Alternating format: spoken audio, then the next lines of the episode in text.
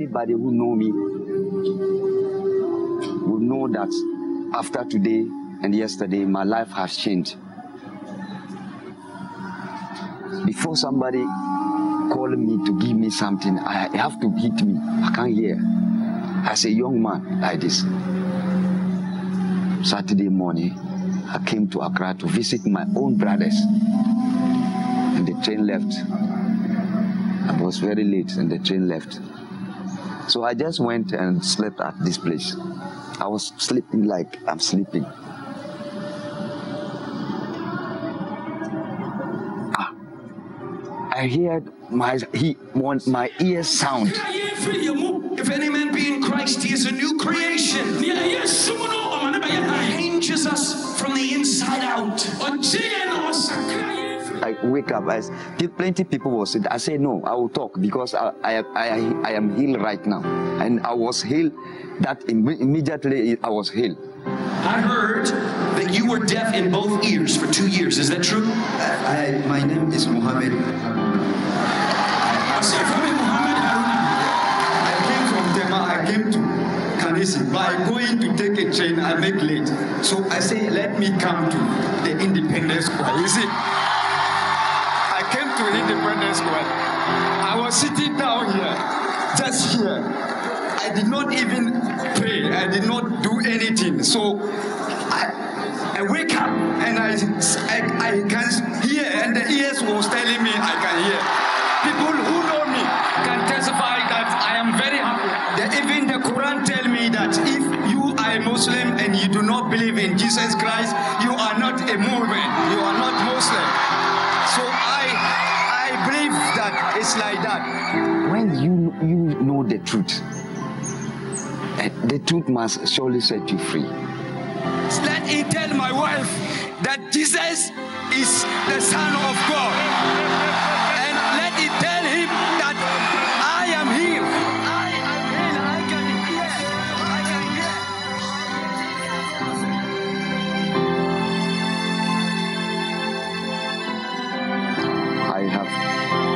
Appreciate and to thank Jesus for what he have done for me. If I have opportunity, I could attend to pastor and then I open my own church. Or I'll be preaching in the street, telling them and read this and read this, telling them to understand that we are all the same people. We don't hate each other. I don't hate them. I don't hate Christian. I don't hate Muslim. But I need to worship the truth. That is what I mean. I received my healing. And I believe only one thing that only if you have believed that Jesus Christ is the Lord and the Savior, then the truth shall set you free. And you will get life even here and after death.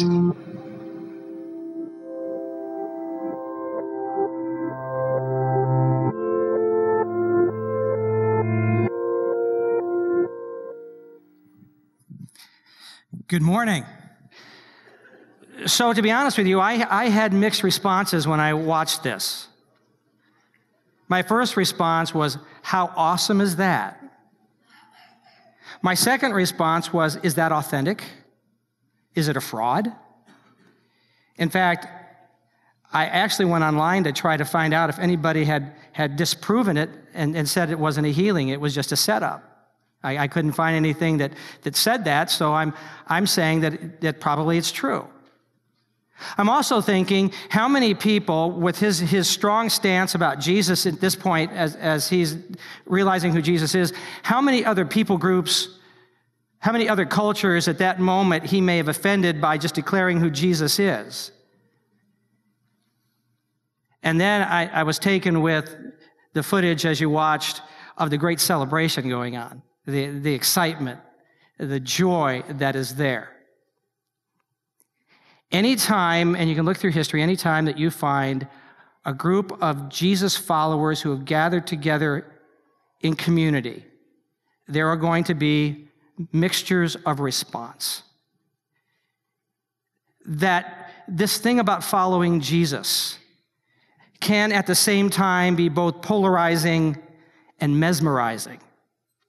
And that we have these presets in us, these biases upon which we base our view of faith and community. And so the question I'm, I'm, asking us this morning is what are the markings of a true community of Jesus followers, of Christ followers? What does that look like? And the first thing I want to say, as I have looked through this, and, and especially as we're walking through some letters that Paul has written, that the, the community of faith establishes a community of celebration. So I see Scotty and Melissa down here, and they're getting married on the 4th of July. And, and yeah. I, I told Scotty, it's my life too. If you can find somebody that loves you and wants you, better marry him quick. So he's, he's doing that. so I love weddings, and the thing I really like about weddings, really, the, the, for me, the most fun part is when all of the formal stuff is done and everybody gets relaxed and the music starts pumping and the people start laughing and, and eating and, and jumping and dancing and it's just one huge celebration. I just love that. And I think one of the reasons I may love that is because when, when Pam and I got married, we got married in a church culture that didn't believe you should celebrate that way. So quite honestly, we had a very boring reception.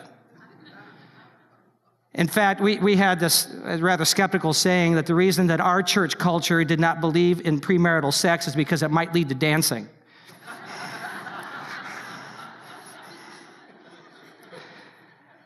so we'll, we will celebrate our 40th wedding anniversary next year, and I have threatened that I'm going to throw a reception, the one that we missed. And we're going to have a, yeah. So, so Dan, I know you're a DJ, buddy. Get ready because we're going to be calling on you. And in meantime, pray for Pam and I because we got to take dance lessons because we have no clue. So we're going to work on that. But so, so the, the, the, question I have for us is this, that if this thing called a wedding seems to just call out this wonderful celebration, that, that when a man shall leave his mother and father and cleave to his wife, and the two shall become one flesh, and we have this incredible celebration, how much more should the celebration be for what that wedding actually represents, which is Jesus' love for his followers? Should we not have every time we gather together this incredible, wonderful celebration? So, Paul, what the moment that he write the, writes the words we're going to look at this morning, at that moment, understand where he is. He is under intense scrutiny and criticism from religious leaders. He's within a culture that wants to persecute him. There are, there are these, these personality clashes among the followers of Jesus, and it's pretty intense. And he himself is in prison, and he has this threat of imminent death. And in that setting, he makes this command Philippians 4, verse 4 Rejoice in the Lord always. I will say it again what? Rejoice. You guys said that like your funeral directors. Rejoice in the Lord always. Again, I say, uh, see, now that's better. So he says, and what I want you to do, and he says, this is what I do here in prison, preset your life, and you have to reset it to get there, do so, but preset your life focused on celebration. And you do that by seeing the broader picture. So we've talked about this whole thing of joy, and that joy and happiness are not the same. Happiness is based upon happenings. And if you have the right happenings and enough happenings, you will have happiness. But if you don't, then you are not happy. Joy is something different. Joy is a calm delight founded on grace and peace. And grace is God's favor for this day. Today you have his grace. He has you have his favor today. It's his pleasure wrapped around ability to accomplish what you need today. And peace is this inner confidence that what he has for you today is good. And this contentment that it actually is the best and that you aren't losing anything at all today. You think I'm at a loss, you are not at a loss because he has you. That is a picture we focus on every day. So if that is part of our private confession, then this command, believe it or not, this command goes beyond that. This command is more than your private, oh, I'm joyful even though I'm not doing so well. This command actually is a command to be involved in a public celebration. Because Paul lived in this culture that if whether you lived in Philippi or Ephesus or Corinth, they had these wonderful, wonderful festivals that took place. They had these, these, these, these athletic games and they had these stories that they would portray. So he says, if they can do that, if they can have a celebration of festivals that celebrate not only the city, but their gods, and including the newest God, Caesar himself, he said, if that is the case, why shouldn't the followers of King Jesus, Lord of everything, have a massive celebration? He says, so we're going to celebrate. That is why that I, I, firmly believe that the way that God created life, He's put us in these life cycles, and He said six days you work, seventh day you have a Sabbath, and so you have this life cycle of every week. And everybody works and then they look forward to the weekend. He says, because it's, it's the pattern that, that we've established of living life. and that's why I believe that in every one of those cycles, there needs to be a day. Whether you call it the Sabbath or whatever it is, there needs to be a day that you gather with the community and you celebrate Jesus, who is Lord. That's why I believe it's, it's important that it's not just once in a, in a great while that you gather with the community. Paul says every, every week, there needs to be this celebration. And in fact, if you look through his words, he'd say, when you gather together at the first of the week, because that's what they did. Even when life is not very much fun for you right now, or you're feeling grieving of some kind of loss, there is no better place for you to gather than in this gathering that declares that we are covered by grace and peace. This is not some extroverted, enthusiastic, emotion fueled, out of control dance party, but this is a time we get together and we declare, as we did this morning, that He is Lord and that He's covered us with grace and peace, and therefore we are there to submit to His awesomeness and to be awed by him. So, if we start every week a celebration, and I encourage you to do that, like you're doing here, do it again next week. Start every week with a celebration. Paul says it will help us with what will follow, and it's simply this inward lordship creates outward gentleness.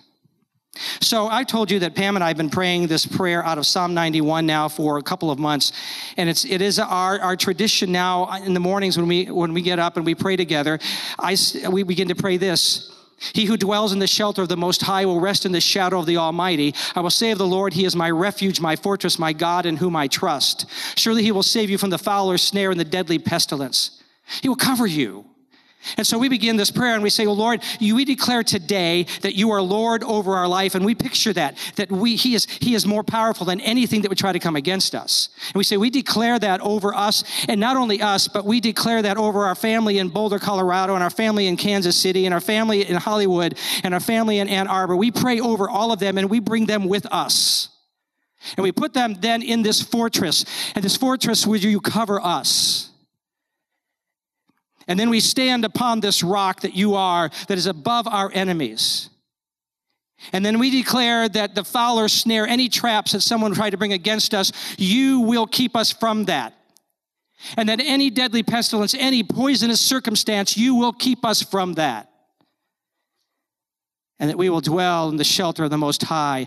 And because of that, we will rest in you this week. This, we will rest in you today. Now, if that is true, if that is true, that means that there can be nothing that will come against us unless it must come through Him first.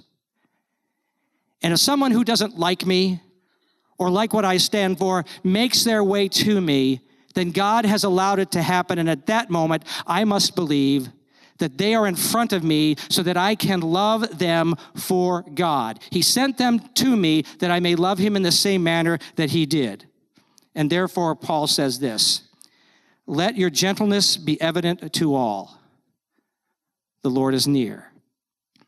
Now, we don't have an English word that really translates well, so what he says there is simply this that we take this volunteer position. Voluntarily, we let go of our rights. Because really, as a follower of Jesus, we have no rights except to love. We let go of our rights, and whoever we're dealing with, we approach them in consideration and in gentleness to others. And who are those others? He said, Let your gentleness be evident to all. That's all. That would include Christ followers, Muslims, Hindus, nuns, and I'm not talking about the kind that wear the habits, but the nuns are those people who say, I have no religious affiliation any longer. To Republicans, Democrats, Obama, Clinton, Bush, Bruce, now Caitlyn Jenner, Pope Francis, Kanye West, Billy Graham, and even your drunk Uncle Bubba. You say, why? Why should I be gentle with them? Because the Lord is near, which means that He's intensified His efforts to reconcile everything to Himself. And we, as this celebration group of followers of Jesus, are now His voice of reconciliation. And that voice is characterized by its gentleness. So when this church went to the funeral of our vice president, his son, who died of a tumor. And they went to protest. I declare today that they did not follow God's word because it wasn't done in gentleness. That we must be very careful that even with those we do not agree with, he said, I want you to do this in gentleness. So, people, we got to represent when we're dealing with others who are outside perhaps our community of faith. Now, when we do that, we need to understand that things can get intense and they can be create some anxiety. So Paul says, now here's what I want you to understand about that. Things can be anxious for you. And, and Paul would be the perfect example of that because there he's in prison and he may die. And he says, he says to us that I want you to practice prayer. I want you to practice prayer that overcomes your anxiety. So I've, I've got to be honest with you. This week, I got a little bit cranky. And so Tuesday night, I finally got home and I just got in time to turn it on, the TV on at 8 o'clock to watch the program that I like called NCIS. I like it when Gibbs slaps people on the back of the head. It's just a great feeling. I live through him. So I sat down, we Pam and I sit down, we start to watch this, we get halfway through, and and and and Pam picks up her cell phone and, and she dials a number and she starts talking during NCIS.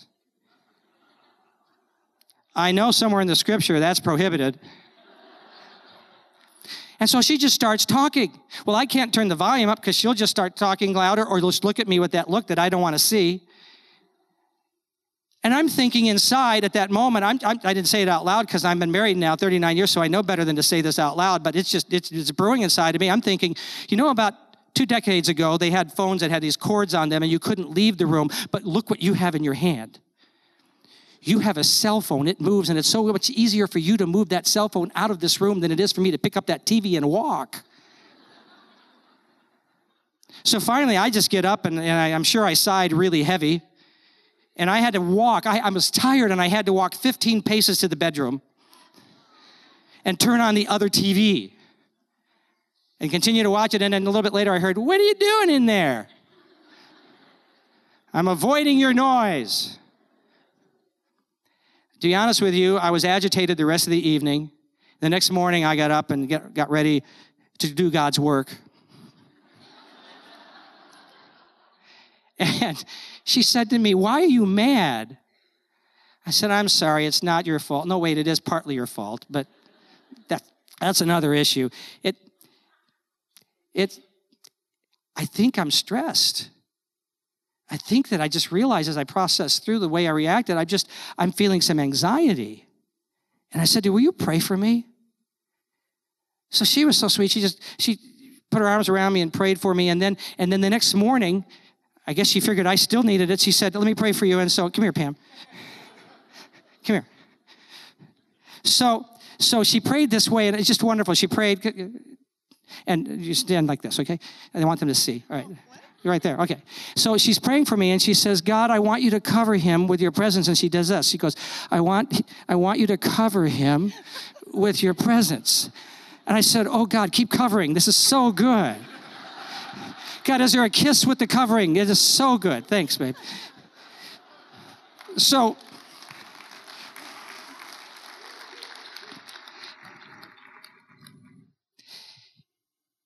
it makes a difference. So Paul says, look, in your celebration and, and you and you portraying who Jesus is, you are going to come under some attack. You are going to have anxious moments. And just being human and just the, the human nature in you and the changeover, the transformation that you're trying to go through, you are going to have some anxious moments. So inside this community of Jesus followers, there must be prayer. And so he says this do not be anxious about what? Anything. But in everything, by prayer and petition with thanksgiving, present your requests to God. And the peace of God, which transcends all understanding, will guard your hearts and your minds in Christ Jesus. So let me ask you a question. What's, what's lying on your brain right now that's creating all those what ifs? God, what if, what this happens? What if that, what if that doesn't happen? What if, what if, what if, what if, if? What is this anxiety that you feel right now? That word anxiety actually has the, the base root division, divide. It means that you are moving ahead towards your goals, towards what is supposed to be your life. And, and there's this thing that happened, and now you're diverted. Now your emotions are pointed that way. Now you're thinking about, but what, what about that thing? And, and it's draining you and it's draining your resources. It's a joy sucker, it's just sucking joy out of you. So Paul says, figure out that what, what that is, what's causing that. And that's what I had to do the other night. I had to think through and say, well, okay, what is this? What, what, what's going on? He said, Now I want you to come and I want you to pray. And that word pray, as he begins it, actually means to take the posture of a worshiper.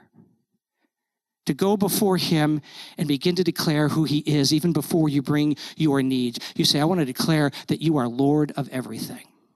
I want to declare that you provide everything. I want to declare that you are the forgiver of all sins. And you begin to rehearse back what you know. And if you don't know anything, open up the book of Psalms and just begin to declare what the psalmist David declares. Open up the Gospels and say, oh, that's what Jesus does, and that's what Jesus does, and that's what Jesus does. This is who you are. And now I bring to you my petitions. Everything that I need or I want. And I hear people say sometimes, but that, you know, it was just a small thing. I didn't want to bother God. What is that? I didn't want to bother God. God cares about the smallest things to the largest things. He cares about whether or not you want to find a parking spot when it's raining outside closest to the door. As much as he knows that you want to you want to pray for your sister who's got cancer. He said, "I'm going to cover it all. Talk to me about it." Keep on asking, keep on seeking, keep on knocking. It is a continuous flow. Keep on because my resources never run dry. And when you do that, come with thanksgiving. And that word thanksgiving there actually means that you come to Him with an understanding, saying, I'm thanking you as I'm asking you that you're going to give me the best, the best that you know for me. And, and while I'm thanking you for that, I'm going to tell you thank you because I'm looking around the things you've already done for me and I'm rehearsing them and I'm telling you thank you that I have this house I live in. Thank you that I still have this job or thank you that I have income taking care of me while I don't have a job. Thank you that even though I'm not sure where the income's coming from, you said you'd take care of me. I'm thanking you for these things. So often, God would say to Israel when they would falter, Your problem is you're not thankful enough. Thank me. Then you'll know how I care for you. So come to me with thanksgiving. Then he says, Now, bring before me your requests. And sometimes that can be a word, sometimes that's a groan, sometimes that's a really deep prayer. When Pam and I and our family moved from Boise, Idaho to Gresham, Oregon, the truck had gone before us, and I piled them in the car, and we were going over the Blue Mountains and that border Oregon and Idaho, and I didn't know that that was the time of the year. It was spring, it was, springtime, and I thought I thought everything was fine, but it was snowed up there, and and legally I was supposed to have chains on my tires. I didn't know that, and I wasn't going to stop. And so we're coming down this very steep mountain, and there's a semi on my right and a drop off on my left, and I start losing traction, and start swerving back and forth. I know I pray. I'm not even sure what I'm praying because I'm still trying to get that car under control, but I figured out later what I prayed. Because sitting next to me was our son, Chad, who was in elementary school and he had some army guys he was playing with in the front seat. And as we got further down, away from all that excitement, I heard him praying with, playing with his army men. And one of his army men attacked another one, and the other one began to cry out as Chad portrayed it, yelling, Jesus, Jesus, Jesus, Jesus, Jesus, Jesus, Jesus, Jesus. And I realized I had just done that. That's all I could pray, Jesus. And he knew exactly what I wanted because that car flipped right, or not didn't flip, it went right back in place, and away we went. There are those other moments that you begin to pray, and God will begin to lead you as you pray what you think is the issue. And like a surgeon, you'll start going down through the issue and you'll begin to see things you didn't see before. And so I'm praying because God, I'm, I'm, I'm, I'm angry, and God says, No, look, you're, you're anxious. And, and the anxious is coming from a fear, and you start realizing where the fear is. And the fear comes from a hurt, and that hurt has caused you great pain, and, and you need to deal with this pain. And, and you have unforgiveness because of this pain. You, and He takes you down through. That's what prayer will do. He'll begin to, to dissect it and pull it back so you get to the core of the issue. And quite frankly, I'm not done praying into an issue until I get to the place that I have a confident peace. That I can just say, okay, I'm there. This is, this is it. And I'm, I'm just, he's got it. See, that's faith. When you get to the point you get peace, that's faith. You go, okay, I don't, I don't see the answers yet, but I, I know I, I've, hit, I've hit the issue. So I had this preset in my life. Up until I met Pam, I had this preset that because of issues that I'd faced in, in my life in the past, I was pretty sure that God didn't want me to have good things because I didn't deserve them. So I would even sabotage myself sometimes. And I tried it with her when I asked her to marry me. Later, I realized how great that deal was. And either God was going to take it from me or she'd figure out who I am and leave me. So I tried to take the ring back. She said, I'm not giving it back, and you are marrying me. You understand that? I said, okay, yes, ma'am. We're good. And so I called my mentor and said, What do I do with this? Because I've got this gut thing that's just ripping me up, and I feel like God's mad at me, and, and I'm not supposed to marry her because I because I just I, I don't know why, but I'm not. And and so he said, I want you to go someplace where you can be uninterrupted in prayer for several hours and you start digging down deep in this thing, talking to God. And when you reach a place of peace, whatever he tells you, you stay on that peace. And so I prayed and prayed, and finally I got to a spot where I felt like God said, What are you worried about? Do you want to marry her? Yes. Well, then marry her. And so I said, okay, I've got my peace right there. And then my mentor said, you nail that down because you're still going to hear the voices. And in the months to come, for several months, I continued to hear the voices of the past saying, You can't have her. And I would say, No, no, no, no. On this Tuesday night in this place, I felt the peace of God and I nailed it there. And I'm staying in that peace and you're not ripping me off. And so eventually it went. Because here's what Paul said He said, That peace will transcend all your understanding and it will garrison, it will be a guard around your intellect, what you're thinking, and your heart, your emotions. It will guide you and guard you. Why? Because he said, He will guard your hearts and your minds in Christ Jesus. So, how do we stay in Christ Jesus? Well, we have to think like Jesus and we have to act like Jesus. So in the in the summer months between my or in the summer months between my junior and senior year in college, I needed to make some money to pay for my schooling, so I worked for a paint contractor in Saginaw, Michigan. And, and none of the guys I worked with, including my boss, were, were Christ followers. And that was fine. But I noticed something happening to me as the weeks went on. I began to realize that when I would become frustrated or become uh, angry, that there would be words laying in my brain ready to pop out of my mouth that I had never said before. See, these guys, frequently their language was peppered with words I didn't normally say, and, and including the F bomb. It, it, was just coming out all the time. And in fact, they could put the F bomb grammatically in places that I didn't think you could do that, but they put them there. And so I found that, that when I got angry, suddenly those thoughts were there, and, and my mouth wanted to say those words. Although I still was following Jesus. And I realized that I was, I was soaking in a culture around me and I was going to have to fight against it. And the way that I had to fight against it is I had to have more intentional focus on those things that I wanted inside of me that I wanted to say, as opposed to those other things that ran contrary. And so I had, I had to begin to, to focus on those things so that it came out of my heart because out of the, the heart the mouth speaks. And that's why Paul says this within this community of faith, finally, brothers, whatever is true and whatever is noble, whatever is right, whatever is pure, whatever is lovely, what is admirable, if anything is excellent or praiseworthy, think about such things. And whatever you have learned or received or heard from me and seen in me, put it into practice. He said, So look, you as the, the community of faith, remember, he's talking community here. I want you to center yourself on thinking right. So he says, Here's what you do as you're thinking things through, as you're watching that television program, you're at that movie, you're listening to, to that podcast, you've, you've got your iTunes on, whatever that is, or you're talking to some friends, you need to continually filter out what doesn't, does not respond well to what Paul has just said. So he says this Center your mind on what is true. That means things that are valid and honest which would pretty well wipe out most reality TV programs right there. Whatever is noble, which means worthy of respect, it's respectable. Whatever is right means whatever is God approved. That, that, that thought coming through, yeah, God likes that. Whatever is pure, whatever is morally pure, whatever is lovely, whatever is friendly and kind, whatever is admirable, it's true to the highest standards. He says, so use your own discernment and see if it's excellent. This is a great word, excellent. It actually means the one who is strong enough to pick up the, the, the heaviest weight. Whatever that thing is that, that is strongest, use that.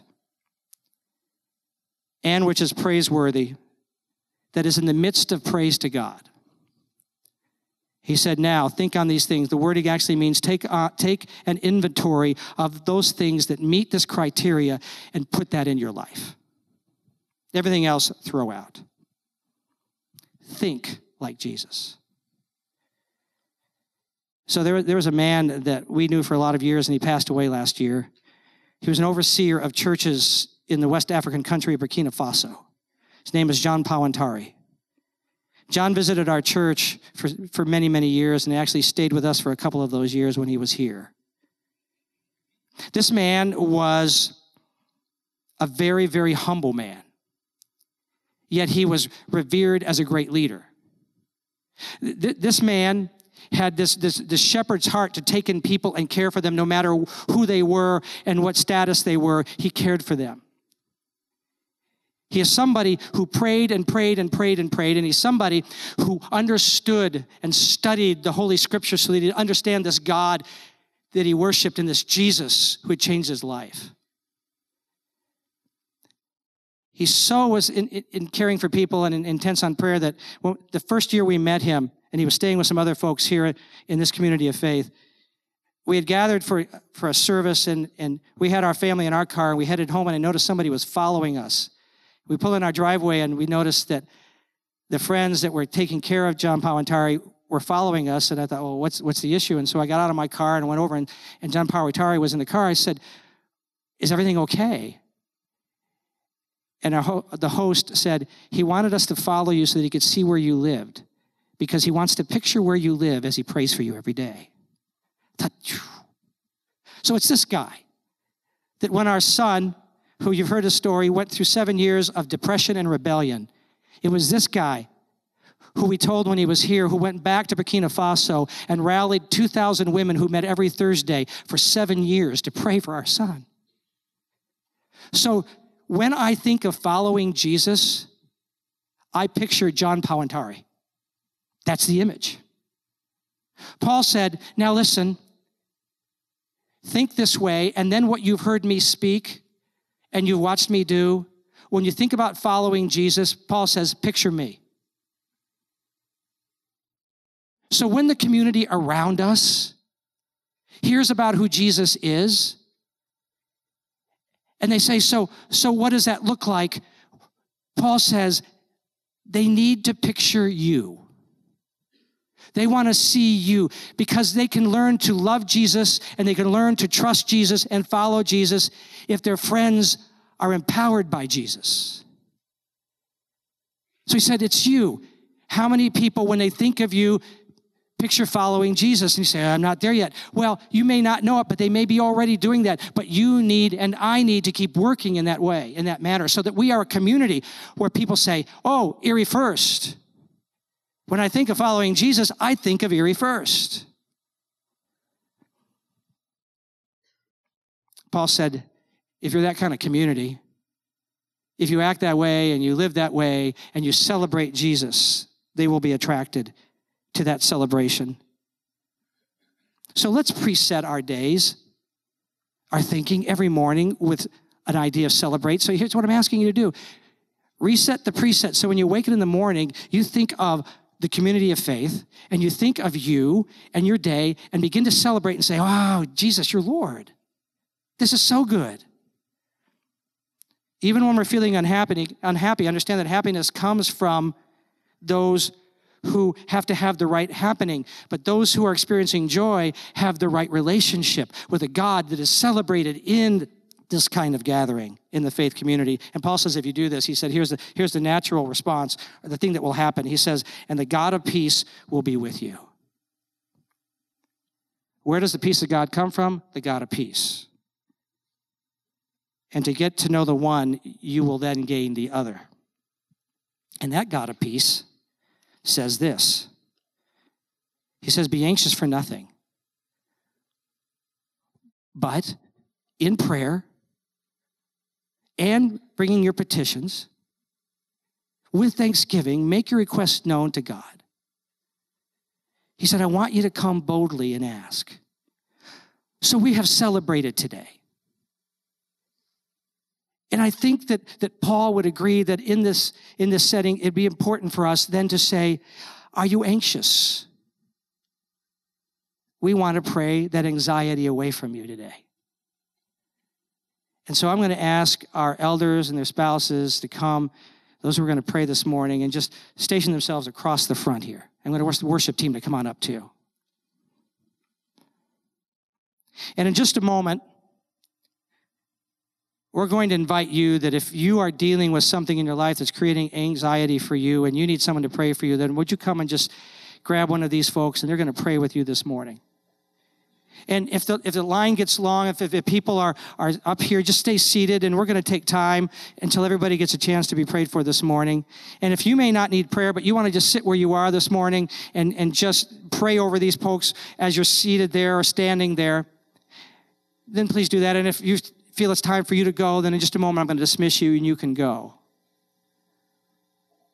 But we believe this morning that God wants to perform miracles for some people. And we want that anxiety out of your life that you can celebrate. And here's what I'm going to ask you to do. As you're prayed for today and you go through the week and realize that God answered that prayer, will you email us and tell us because we want to celebrate? So now this morning, one other thing. If you are here and you say, I don't even know this Jesus you're talking about or how to have a relationship with him, come up to one of these folks and they'll take time to talk to you about that and help guide you into finding that journey with Jesus. We want you to have that. So, you good? Are you good? So, now stand up. Before we begin to pray, I want you to celebrate with me one more time, as Pastor Jason has had us do that. Would you just declare, however you want to, clapping or yelling, or maybe you just don't do that, but inside you want to yell out loud, but would you just tell him that he is Lord in your life and give him thanks for that right now? Do that. Just join us.